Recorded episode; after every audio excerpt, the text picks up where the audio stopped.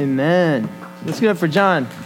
Thank you, John, for reading the passage today. Good morning, everyone. How are we doing? This is, I set this up if I was seven feet tall. Let's see if we can pull that down a little bit. Um, good to be uh, with you all this week. If we haven't met, I'm Kenny, uh, one of the pastors here. Hope to hopefully meet you today. Glad you're here with us. Um, I haven't been here in a couple weeks. Because uh, last week, my wife Hannah and I celebrated our first wedding anniversary. And uh, which was awesome. We had fun. We went to the Grand Canyon, and um, we went camping. And I was telling uh, someone earlier that it was twenty-eight degrees. And, uh, you know, there's no better way to say I love you than uh, camping in twenty-eight degree weather. With a with a flimsy tent, um, but no. Anyways, I'm glad to be back with you all, and um, I'm talking today as John read from the book of John, some of Jesus' words, and what I want to look at is how you respond when you're rejected for believing in Jesus or for following Jesus. Sorry, I don't want to kick that over. um, So we're, we've been in a series called Counterculture, um, and we've been going through what are the different ways that the church and that Christians are called to interact with the culture around us. And part of the interaction that Christians have with culture and with the world is something that Jesus warned about here, which is being hated or rejected or persecuted by the world. You know, in I was I was blessed with the opportunity to go to Indonesia Uh, two summers ago, and I went with a group of pastors, and our, our main goal was to meet brothers and sisters in Christ who have undergone persecution and yet are still living for Jesus and still sharing the gospel. And I got to interview um, several several people from a lot of different walks and hear all kinds of crazy stories. Like, I even met a guy who they burned his house, his family's house, to the ground because he believed in Jesus. The village persecuted him to that level, and he left, and then eventually he felt like God was calling him to come back to the same village, and he did, and then God just brought revival. All sorts of people started believing in Jesus and coming to faith, and it was very eye-opening to the fact that around the world, other believers, our brothers and sisters in Christ, are going through persecution and are literally hated and under the threat of physical harm because of their belief in Jesus and because they are following Jesus. And here in the U S, we don't really face that. Thank God. It's not a, it's not a good thing in general to, that we should want persecution. And today, by talking about rejection from the world, I don't want to play into what some people call a persecution complex that American Christians have. Like, oh, I'm being persecuted. They changed the Starbucks cup. Like, that they hate Jesus, right? I don't want to play into that, but I do want to talk about that. We we we don't face that same level of persecution, but we still face different forms of rejection for our faith, for following Jesus. We still, in certain circles, more than others, lose social points for staying true to the gospel, right? It's not whether or not we'll face rejection when we follow Jesus. It's The question is, how will we as Christians respond to the world around us when we're rejected or hated for following Jesus? And in the passage that John read, we're going to look into, Jesus is speaking to his disciples. He's warning them about the rejection that they are going to face from the world. And he's instructing them how, even though they're going to face it, even though they're going to be hated, his words, how they can have hope and joy in the midst of that. Peace, even. I told you this so you'll have peace. And as we dig into that, I want to begin with um, just a uh, a little confession. All right? Is that okay? Just, okay. So, yesterday I was uh, sitting in my chair and I picked a Bible up off the... Uh, off my bookshelf that I haven't looked at in a while. It's a Bible that my dad had given to me when I was in high school sometime. And I saw on the front of the page that his parents had given it to him. in like nineteen seventy-three, and I was kind of, oh, this is kind of cool. And I was just going to read, it's a King James, and I don't read King James very much, but I was going to read the text for today and that, so I'm flipping through. And uh, I turn to the back, and there's this paper that falls out. I'm like, okay, what is this? I open it up. It's it's Bible. It's a notes from a Bible study that I prepared when I was in six, when I was in high school, when I was about sixteen. And I'm like, oh my goodness, what's this? What's this going to be? I wasn't I wasn't a preacher then, but someone had asked me, hey, speak to the youth group, talk on something. And so I'm like, okay, I get to see what sixteen-year-old me thinks about stuff. And uh, I'm getting, you know, it's two pages already, like too long, right? And um, I get to this passage, and I'm I'm exhorting my youth group, we need to not be ashamed. We need to not be ashamed of the gospel. That was like the title of this. And so I'm like, okay, this will be interesting. This kind of fits into tomorrow. Let's see what's here, right? And then I shared an example of a time that I had been ashamed. And and here's what it was. It was, it was me driving to school at about sixteen and bumping Christian music in the car and just like getting into it, you know, because I just loved Christian music, right? And just to give a few details, this is me driving to school in a nineteen eighty-eight blue Ford Escort with automatic seatbelts that like go on when you turn the car on, you know. I, I called it Buford. It was a hand-me-down of a hand-me-down. It was my sister's first car, and then my brother's first car, and then it was my first car. And that's what I'm in, so I should already be ashamed of that, right? Rolling in the high school parking lot. But then I've got Christian music, and it's probably gospel choir music at that point, right? So not exactly like top forty stuff, right? Maybe Kirk Franklin-ish, maybe John P. Key, Hezekiah Walker, I don't know. I was just jamming out, right? And I roll into the parking lot, and this is my story of being ashamed. I see a popular kid walk by in the parking lot. I just turn the radio down and quit dancing. And as I read that yesterday, I was like, why was I ashamed of that? Like, that's kind of ridiculous in the first place. First, I was in a small school. Everyone already knew I was a Christian. This is like, you're not going to be shocked. Secondly, I was in the Bible Belt, Arkansas. No one's like, oh man, Kenny listens to Christian music. So I read that yesterday. I'm like, man, that shouldn't have been a big deal. But when it came down to this, even in that little story, the, I was afraid of being rejected because of my relationship with Jesus. I was afraid of losing social points, or at least my relationship with Jesus music, right? Jesus or Jesus music. But I was afraid of that. And I think that happens a lot more than maybe we even confess or think about or are aware of as Christians. And so the reason I think that we do that is because obviously there's a pain that comes with rejection. Does anyone just like to be rejected in general? Just like to go through life like, I, everyone hate me, please. Feels good when you hate. No, right? There's a pain that comes from rejection, but there's also a fear of that. So if we can avoid it, we often try to. Am I right? Is, is this tracking? All right, cool. Well, Jesus says we should expect it. Jesus says if we're going to follow him, we should not only expect it, but he shows us how to face it, and then he gives us a hope that will outlast and be greater than any persecution that we could ever face on this earth, whether it's turning down your radio in the parking lot or whether it's your house getting burned down. The message that Jesus has can speak to both of us and the whole range in between. So let's look at that passage, shall we? It's good? All right, so the passage that we read from today, it, it's kind of an excerpt from a, a, a big monologue, four chapters or so, of Jesus talking to his disciples. It's in the, the setting is the Last Supper, right? So he, he knows that he's about to be crucified. He knows that Judas is going to betray him. And in John thirteen, a couple chapters before, um, he washed their feet, and he says something interesting. I'm your teacher, and look at the lesson I'm showing you. I'm your master. I'm the teacher, you're the student. I'm the master, you're the servant. And look at how I've treated you. I've washed your feet. I've served you. I've taken on the, the, the lowest form of a servant. You should do the same thing. So he's setting them an example in John thirteen. Here we are, two chapters later. Judas Iscariot has left the room.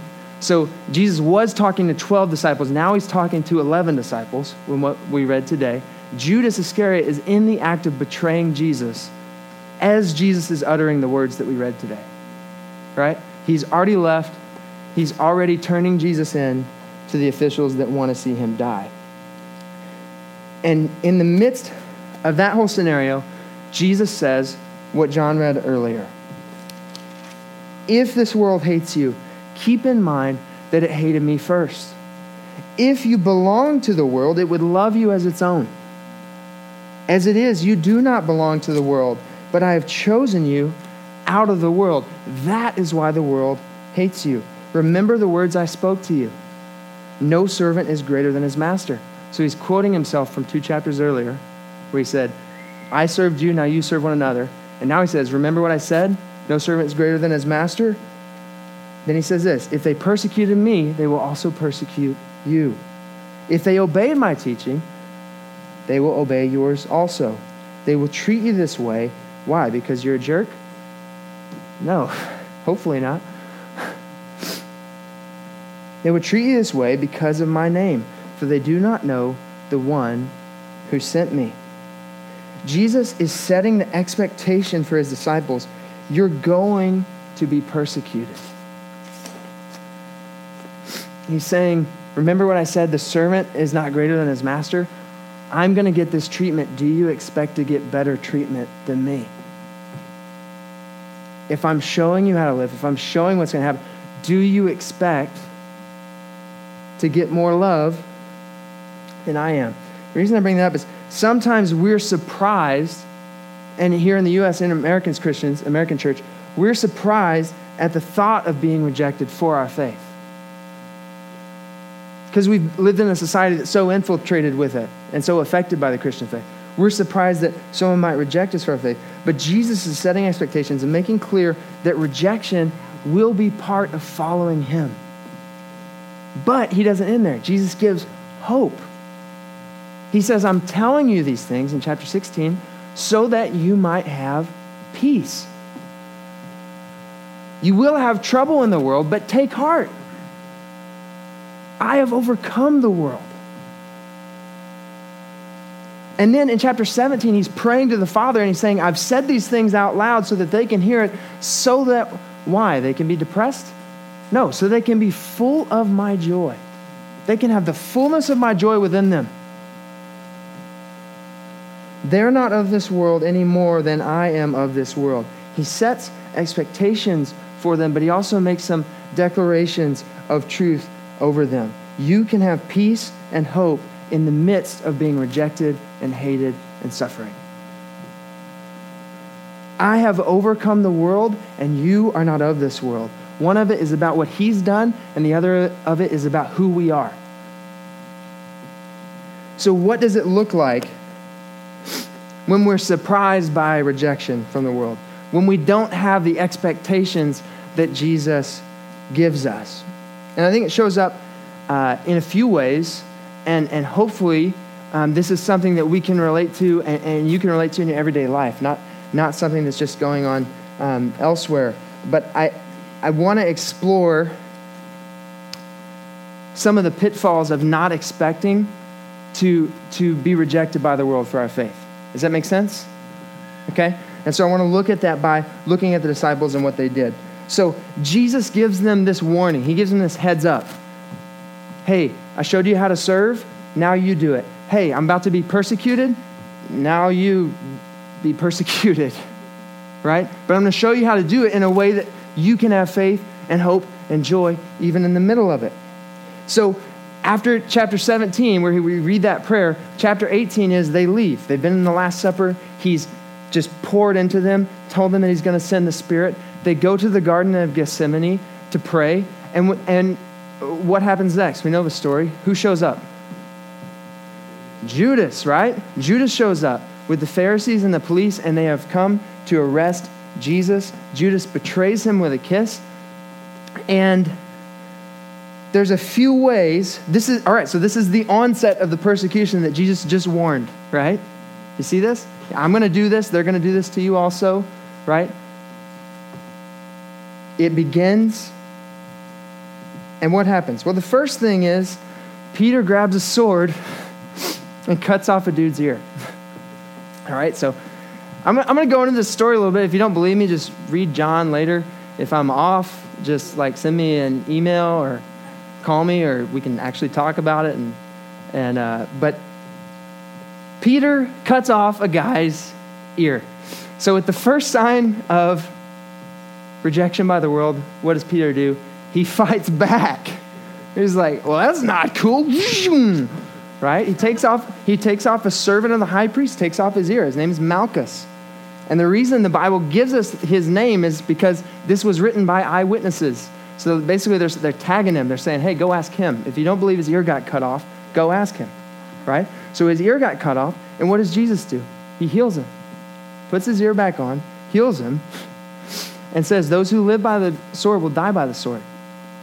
Peter, that was the wrong response to rejection by the world. Right? So, but but that's the first one, right? Fighting, fighting back, retaliating, right? Peter cuts off an ear. Second one, what happens? When they arrest Jesus and he says, well, you're looking for me. You, you can let these other guys go. You're looking for me, right? And they're like, yeah, we want you. So they arrest him. And then the other disciples like hang out and be like, oh, what's, what's going to happen? No, they scatter. They get out of there. They hide. They go run off. Why? Because they're afraid. They're legitimately afraid of what will happen to them for being associated with Jesus.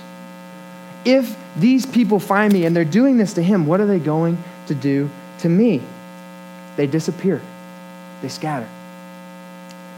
So that's the second one. And a third one, you look at Peter as the story goes forward.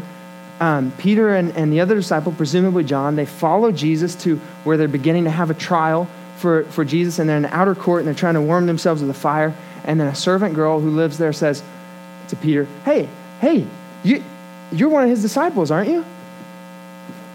And Peter's like, why, yes, I am. No, no. He's like, no, no, not me. And then a little bit later, someone's like, no, no, no, you talk just like Jesus. You have the same accent. And he's like, no, I don't have accent. Right? I mean, I made that up. That's embellished. That's not in John eighteen. All right. And that's not even in my notes. I don't know. All right. But then the third time they approach him, and what does he do? He denies again, right? And what is he trying to do? He's and he, he even curses the third time, which I'm not going to do. I'm not going to go off the notes and curse. But he he is trying to blend in with the other people. He's like, no, I don't know him. No, I never, no, no, that's not me. No, I'm just like y'all. I'm here to find out what's going on. No, I'm not the rock that the church is going to be built on. No, no, listen. And all while this is happening, while they fight, while they scatter, while they deny, the whole time, Jesus is beginning to experience the hatred and persecution he had just warned them about. And then as you follow the story, what's what's going on in the grand story? He's beaten, he's mocked, he put on a crown of thorns. He's judged wrongfully. He's crucified. And you look at the disciples under the threat of rejection. They fight, they scatter, and they deny. Now, here's the thing. We may not be living in this critical scenario in this moment that's recorded in Scripture, but we can still learn about ourselves, and we still face the threat of rejection by the world, and I think we still have similar reactions. If we're really honest with ourselves, with the other forms of rejection that we face in our culture. I think there's a, a few things about the Christian faith that are just inherently going to lead to conflict with our culture. And I could list a ton of them. Pardon me. I could list a ton of them. That's not what I'm here to do. But let me just list a few ideas that are within the Christian worldview that, that fly in the face of the world's value system. One of them is that objective truth exists. That, that there is a truth that is true for everyone. In our culture, we've kind of gone beyond that. I don't know if you guys know, it's more popular, hey, everyone's got to find their own truth. Everyone's got to find their own meaning for life. Everyone's got to find their own thing that fulfills them. And it's very popular in our culture to seek truth, but it's not popular at all to find it. So once you find it, uh, it's, well, yeah, well, that's true for you, but not for me. That's good. I'm glad you found it. But that's not true, like, for everyone. which oddly, that they're claiming a truth over everyone, right? Our culture does that. Our culture does, we even do that in a lot of ways. But that's one of the things that's going to fly, in the, that's part of Christianity that's going to fly in the face of the world, that there is a truth, that there is a God, that he loves you, that sin is real, that he died for your sin so you could be saved, and that you need him to be saved. Another one is that right and wrong exists objectively, inherently, on its own. And we don't get to determine it for ourselves. Oh, it got quiet. got quiet. Hey, but this one goes back to the first three chapters of the Bible. Anyone ever heard of the tree of the knowledge of good and evil? What is that about? Does God get to tell me what's right and wrong, or do I get to know what's right and wrong for myself? Right? And it still goes on today. And, and, and the way that shows up in our culture right now is there there was a time in, in American culture where there was a lot more of a shared kind of value system of morality, like what's good, what's right, what's what's what's good for family, what's, what's good for individuals, what does it mean to be a good person, a good citizen? Well, that's kind of gone because we're all finding it ourselves. And so the new thing is we need to be tolerant of everyone's different code of morality that they have. Right? So tolerance is the new morality. But the problem with that is our culture is the most intolerant towards people who have a defined morality. The culture says, oh yeah, you have to just tolerate everyone. But if you actually say, well, this is right and wrong, and I think God has made us in his image, and I think this is good for everyone, then whew, you're about to get hated. You're about to get hated. It sounds like a hashtag or hashtag about to get hated. About to get hated on. Whew, all right, we made it through that part. All right, good. Huh. So there's a million others of those. But if we don't have the expectation that Jesus gives us that, hey, you're going to face rejection from the world. Not everyone in the world's going to like you. Not everyone's going to reject you, but not everyone's going to like you. And some are going to be flat out mean. If we don't have that expectation, or we don't have the hope that he gives us, then we'll respond the same way the disciples did. I'm talking tomorrow. I'm talking, we'll be singing in here, shout it, go on and scream it from the mountains. Right? Someone brings up Jesus tomorrow at work, you're like, hmm?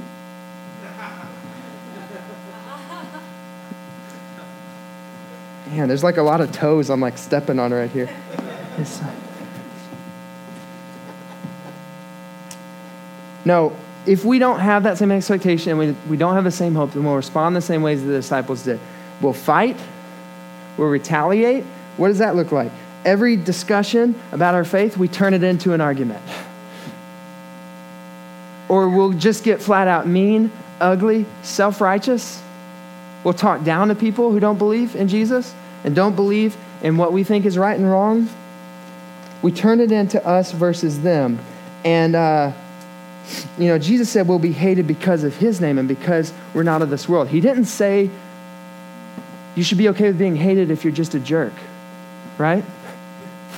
If you're a jerk and you're hated like that, you kind of earned that, right? Jesus is not excusing it. Some of us say, well, yeah, I'm just going to be, I'm just going to face persecution, standing up, defending the faith, right? Maybe you need to put your sword back. Maybe instead of fighting, you need to bring healing to that conversation, right? Secondly, we'll be tempted to scatter. What does that look like? The first hint of conflict, the first whiff of I might be rejected, the water cooler conversation at work that all of a sudden turns to religion or turns to a hot button issue.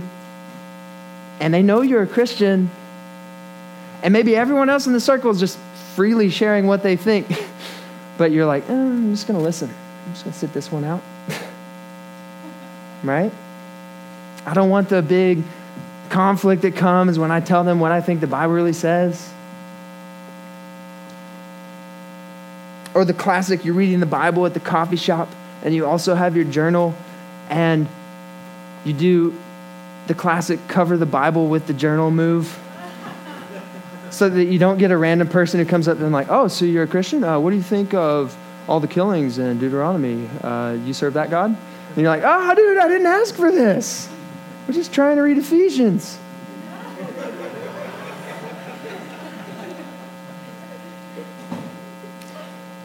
Hey, it sounds like you guys have felt that. I, don't I mean, I'm just giving examples of me here. I'm just not saying they're me, but it sounds like they're resonating. Or maybe it's you're having a, a talk with someone and they're not a Christian, you know it, but they're bearing their heart with you and it's and it's troubles. And and if it was a if it was a fellow Christian, y- you would know, hey, I don't have the answer, but can I pray for you? Can I lift this up to God for you? But in that moment, you're like, I don't, I'm not going to do that. I'm going to withhold that. Hey, um, well, here's what I would do, right? Or maybe it's the third one. Maybe it's denying, like Peter, trying to blend in with the others around the fire. And what this looks like is knowing the truth of God that's going to bring conflict with the world, but bending that truth in our conversations, bending that truth of the gospel that leads to conflict so that the world will be more likely to accept us. This is a dangerous place to be as a Christian. All of these are dangerous, but this one I think uh, more so than the others, because look, if your views, we, we we talk about this a lot, but if your views on on money, sex, and power do not contrast with the world's prevailing views on money, sex, and power, I urge you to look at the words of Jesus where he says, if you belong to the world, the world would love you as its own. Have you been called out as a Christian but are bending the truths you know that don't taste good to society around you so that they'll be more likely to accept you? To avoid the conflict. Are you fighting? Are you scattering? Are you denying? And here's the thing. All of us have done one of those. Or all of those. A lot. Or all of those simultaneously. Right? When faced with the fear of rejection, we're all guilty along with the disciples and what they do in John eighteen. Why? I think where we go wrong is we want to be loved by the same world that hated Jesus.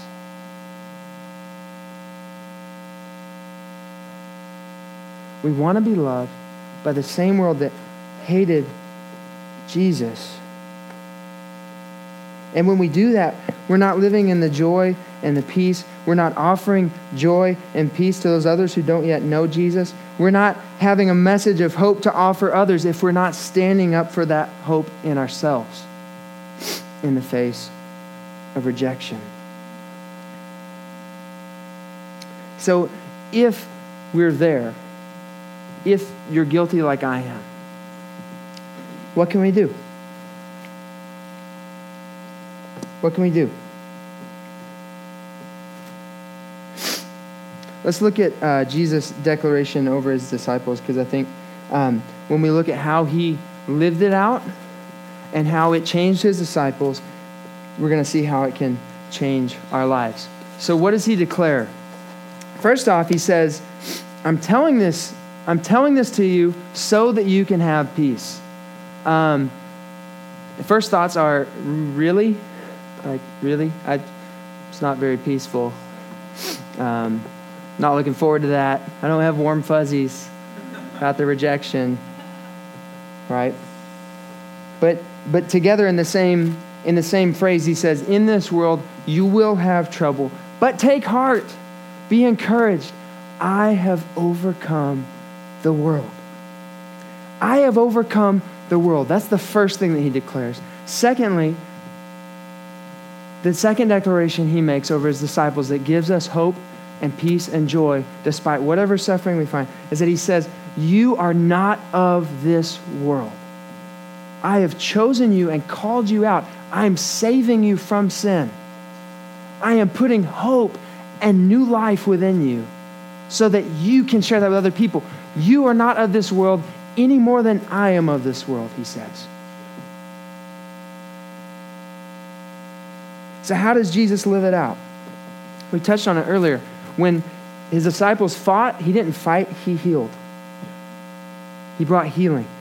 When his disciples scattered, he didn't scatter, he stayed present in the middle of the suffering that he knew was coming. And when his disciples denied him, he did not deny the truth. He testified to the truth. To Pilate, to the Pharisees, to the Sadducees, to all the other C's. He testified to the truth.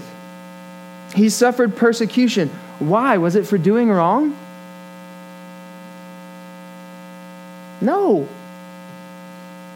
You ever think about that? He didn't, he didn't do anything wrong. He only did good. He only did good and suffered for it. I've done a lot of not good. And yet, there's still part of me that is surprised to have any rejection related to my faith. He never did wrong. He suffered for only doing good all the time. But he died on the cross not for his own sins. It was for our sin. The persecution that he went through, not only was he modeling to us, this is how you suffer and this is how you go through it with hope, he was also taking on our sin in every way that we failed to suffer well. Every time that we fought instead of bringing healing. Is that tracking? Every time that we've scattered and disappeared instead of being present and being a witness and a testimony. Every time that we've denied the truth of the gospel so that we could be light, he took that on the cross.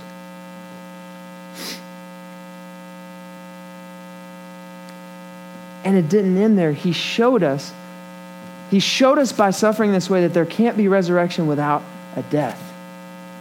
But oh, when resurrection comes, when resurrection comes, it makes everything that you went through before that worth it.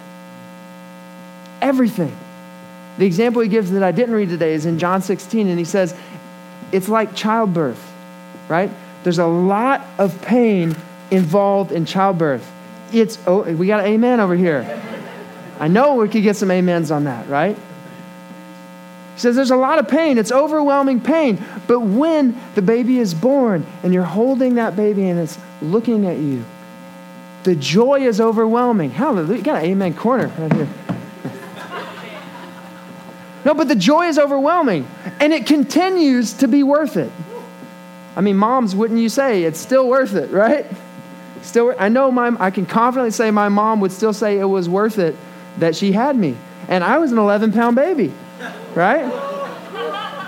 But thirty-one years later, I'm the gift that keeps on giving, right? I'm just saying, she, she would still say that it was worth it, right? Well, Jesus is saying, you're going to go through persecution. I'm going, I'm going to die, but what's on the other end is so much more worth it. It's worth everything that I'm going through. And in the same way, no servant is greater than his master. If they persecuted me, they'll persecute you. But guess what? It's going to be worth it. It's going to be overwhelming joy and hope. Every single bit. Because why? Because I didn't just die and stay there. I've overcome the world. All the world had to throw at me was evil and sin and rejection. And rejecting me and saying, you're not God, and we're going to kill you because you said you're the Son of God. That's all the world threw at him, and yet he overcame that with good. Amen? He overcame that with good. You will have trouble in this world, but take heart. There's no getting around the trouble. There's no getting around the childbirth.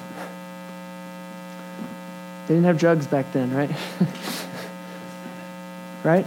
There's no getting around it. But the joy on the other side is worth it a million times fold. In the kingdom of God, in the Christian faith, resurrection, life, and glory is always on the other side of suffering and persecution. Look at what it did to the disciples. Their behavior is one of the great apologetics of the Christian faith. It's one of the ways that we explain to people that Jesus' resurrection was historical fact. Because look, they went from fighting back, scattering and disappearing, and denying. They were cowards. But when they met the resurrected Lord, and when they saw he has overcome death, he has overcome the grave, and we are his. He says that we're not of this world, we belong to him.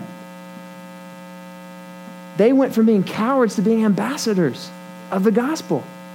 They preached it no matter if they were persecuted or not. They went to the ends of the earth, and most of them died for their faith. Peter was crucified upside down. Another disciple was boiled alive. You don't do that if you don't believe the message that you're preaching.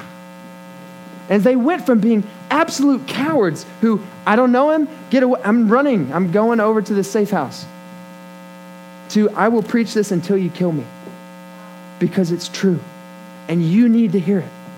And the life that Jesus has given me, he will give to you if you cry out to him. They preached it with boldness because they knew that Jesus had overcome the world and that they were not of this world. That's what Jesus wants to do for us. That's what Jesus has done for us, but that's what he wants us to know, that he has overcome the world, and that when you face rejection for following him, no matter how small or how big, that you can have peace in your heart because he has overcome the world and because you belong to him. And that when they're, when you're tempted to retaliate and fight, you can instead put your sword up and bring healing to that conversation. When you're tempted to, ah, oh, I don't want to deal with this, turn down the radio, cover up the Bible, go silent in the conversation at work. When you're tempted to do that, you can be present in that moment. You can say, you know what? This hope is true and other people need to know about this hope, even if they don't like me in the moment. I can humbly be here. I can humbly be here and be a testimony to the truth. And when you're tempted to say, ah, that's not going to sound good to the people around me, and that, I know that Jesus said this, and I know that the Bible says this, but let's uh, water it down, let's change it up a little bit so people will accept it more. You can, instead of denying, you can testify to the truth. Jesus is not only our model, and I'm, I'm, I'm wrapping up, he's not only our model for dealing with persecution. He's not only showing us how to deal with it, but he's actually taken every time that we failed at it on the cross. He's making the way that we can follow him out of his grace, not of how good we are and how how great we are and how courageous and fearless. So I think if we're honest, we've all had moments of cowardice. But for every time we've been defeated by the world, Jesus has overcome the world by his love for that. So that the Spirit can empower us to obey. On the other side of every suffering that you will go to for the name of Jesus, that you will go through for the name of Jesus, is glory and joy.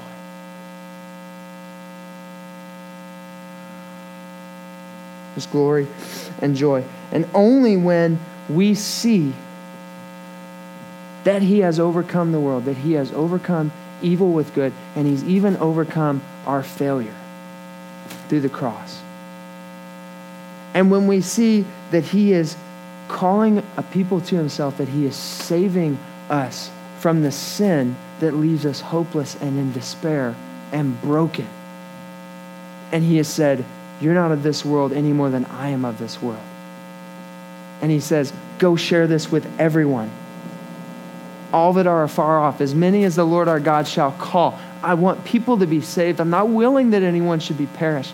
Let people know my love. When we know that he's overcome the world and that we are not of this world, we're, we belong to him, then we can have hope and joy, and then we can be faithful. Then we can ask the Spirit, I want to fight. Help me to heal. I'm scared. I want to run. Help me to be here. It's uncomfortable, Lord. And he will give us hope and joy in the process. Amen? Amen? All right. I'm going to quit talking. Um, let's pray, and I want to give some instructions, and, and then we'll be done, all right? Father, we thank you so much for this time together.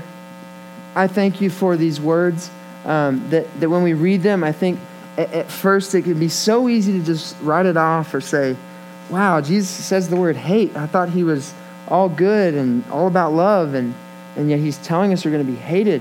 And, and and we can just have that knee-jerk reaction of like, oh, this is this is weird. This is heavy stuff. I don't know about this. But Lord, I thank you for the wisdom in your word. I thank you that it speaks to um, to all people, Lord, that, that it, it cuts into our hearts. Lord, that you cut in deeper than, than I could with any of the words I said today. Lord, it's not about me or my words or about this message. It's about you and your word. It's about your truth. The kingdom of God is not words, but power, Lord. And and you have given, you have showed your power on the cross, and that you are no longer in the tomb. And you have given that power to us, God. You have said, no matter, we're going to face trouble, but no matter what, you have overcome the world. Lord, that we are not of the world any more than you are of the world. And then you ended that by saying, as the Father has sent me, I'm sending you. God, I pray that today we would respond to that word. I pray that that in this room, God, if, if there's people that are just convicted right now by the Spirit of, oh my goodness, I've been expecting the world to love me, but Jesus said they weren't going to. God, I pray for repentance. I pray that we would repent of expecting better treatment than you got. I pray that we would turn from that. I, I pray that we would turn from wanting the love of the world more than the love of the Father. God, I've been, I've been cowardly. I've been ashamed. I don't want to do that. I want to be present. I don't want to scatter. God, I don't want to deny. I want to testify to your truth humbly because of how good you are. I pray that you would bring that into this church, into this assembly, Lord. We can't do it on our own. And the message is not that we can do it on our own. It's that you have overcome the world and that you've called us your own. And you will give us the power as we as we reach out to you. So I pray that you would empower this church. I pray for the next few moments, God, as we respond in communion and in prayer and in singing. Pray that you would be glorified. Pray that hearts would be changed. And I pray that whatever we face as a church here at New City, God, we would face it with peace because you've overcome the world, and joy because you've said that we're not of this world any more than you are. And you've sent us out to declare that to other people, to whosoever will come to you in faith. But we love you and we thank you so much. In Jesus' name we pray. Amen.